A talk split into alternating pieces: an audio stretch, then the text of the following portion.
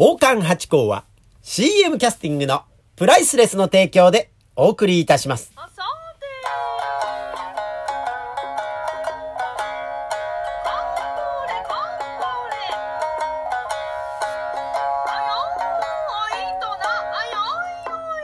どうも松野屋八甲でございます。行ってまいりました。短期留学ということでございましてね。あ、留学と聞きますと皆さん、お、八甲ついに英語を始めたかという、えーそういう思いの方もいらっしゃると思うんですが、実は英語ではございませんで、もちろんね、皆さんご存知の通り八甲まだまだ日本語だってままなりませんから、英語を喋ってる余裕はまだまだございません。えですからですね、安心してください。日本国内の京都に行ってまいりました。まあね、京都にはですね、五花街。あるんですね。東京は六花街ありますが、京都には五花街ありましてね、上七軒さん、宮川町さん、ポント町さん、祇園東さん、祇園神戸さん。ですね。えーこの5つが、まあ、加害としてあるんですが、その他にもまだありましてね、その中でも島原という場所に行ってまいりました。この島原という場所、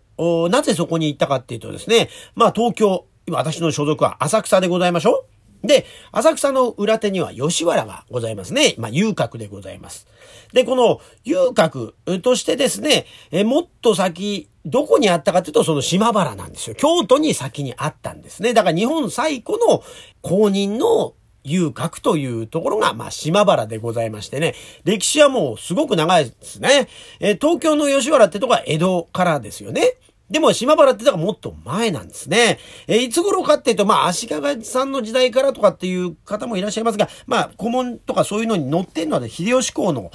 時代なんだそうでございましてね。この秀吉公の許しを得まして、柳馬場二条というところにですね、柳町という名前で開設されたんだそうでございます。でね、ここがすごく栄えたんだそうですよ。やっぱりね。その昔から。で、そこがですね、なんとまあ栄えたんですが、御所に近いという理由でですね、あのー1602年に六条柳町、今の東本願寺の北側に、えー移転させられたんだそうです。で、で、ここでも非常に、えー栄えたんですよ。人気がすごくあって、もう繁盛したんですが、街中で風紀の乱れがあったとか、まあそういうことになりまして、今度はちょっと離れた。まあ、吉原もそうですね。田んぼに来ましたね。日本橋界隈から。それと同じように、まあ田んぼが多かったと言われるですね、えー、主釈迦のという場所ですね。現在の島原。主釈迦のというそうですね。島原の地に移動してきたんだそうです。まあでもこの島原の地って言っても長崎の島原と違いましてね、本当の名前がございまして、西新屋敷というのが正式な名前なんだそうですね。だから島原というのは、えー通称名でございまして、なぜこの島原というのがついたかっていうと、その長崎の島原にちなまれてるとか、そっから来てましてですね、移転の、えー、4、5年前に九州で起きた島原の乱を思わせるほど騒動になったということで、通称で島原と言われた場所でございまして、やっぱりね、遊郭が移動するっていうのは大変なことですからね、大騒ぎになったということが、まあ、その名前の由来からもわかるんじゃないかというところでございましてね。だからね、あの、吉原も、その島原の形を模して作られたと言われたりなんかもしてますよね。だから未だにこう残ってます。大門が。まあ吉原にも大門ありますけど、あれはもうね近代的な柱になっちゃってますけど、えー、島原の大門はですね、まあ修復と言われてますが、このちゃんとしたその昔からの門があって、見返り柳もあって、まあその水ですね、水桶があったりとかってすごく風情のある場所で。と、その他にですね、和違い屋さんというね、以前に行ってみたいなよ、その土地みたいなことで、和違い屋さんに私行ってみたいんですという夢の物語をお話しさせていただいたんで、まだ聞いてくださってない方はぜひ何回か戻っていただくと、和違い屋さんの話出てきますんで、ぜひお聞きいただければと思うんですがね。それと、あと、炭屋さんというね、角屋と書いて炭屋さんという、この三つが文化財に指定されてまして、未だにその佇まいを残してるんですね。とっってもいい場所でございました。でね、だから、言ってれば夢が叶うんだなってことも改めて思いましたね。だから、わちが屋さんに短期留学してきたということです。まあ、留学って言ったってね、泊まってどうのってわけでもないんですけど、お稽古をつけていただきに行ってまいりました。で、何のお稽古をつけていただくかっていうと、まあ、私たち、下流会の人間でございましょう。で、やっぱりその、お座敷の中ではいろんな形があるわけですよ。で、そこ、そこで、こう、お姉さんの持ちネタがあって、ポンポンポンというのがあったんですが、今ね、やっぱりこう、綺麗な踊りと、まあ、保管ゲートと、で、あとはお酒飲んでお座敷遊び、お座敷ゲームみたいなことでね、遊んでいただいてるのはもっとこう多様性があったんじゃないかっていうことで、なんか研究家みたいなことにはなってきちゃってんですけど、まあ東京の浅草の大きいお姉さん、君お姉さんという方がいらっしゃいまして、この方に、え電話しましてね、え、お稽古つけてくださいって電話しまして、最初はね、なんだこいつはという感じでしたがね、気持ちよくお稽古つけていただいて、まあいくつか芸を教えていただいたり、遊びを教えていただいたり、ってこともあったりなんかしましてね。で、だから、そんなこともありまして、芸をなんかこう次の世代に、本当のお座敷ってもっともっともっともっと面白いと、私は思っておりますね。今の形でも十分面白いんですよ。でもね、もっともっと面白かったんじゃないかなって思うんですよ。それこそ晴天をつけとかでね、こう、どんちゃん騒ぎしてるのとかって非常に楽しそうじゃないですか。まあ、ああいう、くんずほぐれずみんながワイワイ楽しい会ってのがなんかできないかなと思いましてね。で、いろいろ大きいお姉さんたちに聞いたりとかってしてたわけですね。で、そうこうしているうちにそんな話をお座敷でしてまして、わちがい屋さんってところが、えー、噂には聞いてね、行ってみたいんです、なんて話をしてましたら、ある旦那が、あ、俺じゃあ今度行くから一緒に行くかなんてことでね、えー、本当にそうなりますともう渡りに船ということで、ぜひお願いいたしますということで、お供して参ったということでございましてね。まあ、よかった。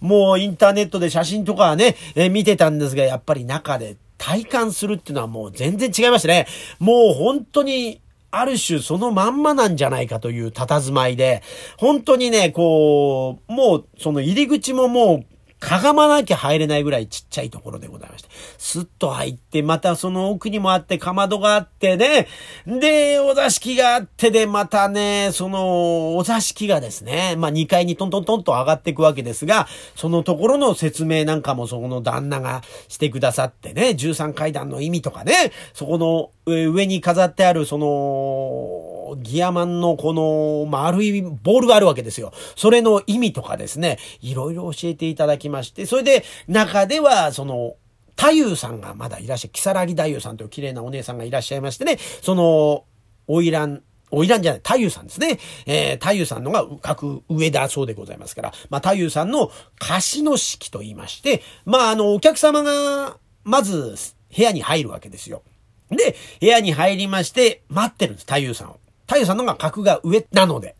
で、で、その、太夫さんがスーッと来るときに、あんた、木更木だゆって言うんだそうですね。そうすると、こう、ファッとこう、杯を持ちまして、太夫さんはもう直接お客様を見るってことははしたないとされてるそうでございまして、その、えー、器のこの光の返しでもって鏡のようにして、お客様の顔を見て、雰囲気を見て、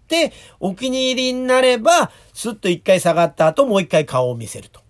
で、もしもそこでお気に入りにならなかったら、二度とそのお客様の前には姿を見せなかったという、まあそういう歌詞の式というのがありまして、それを見せていただいて、その後呼吸の演奏と踊りを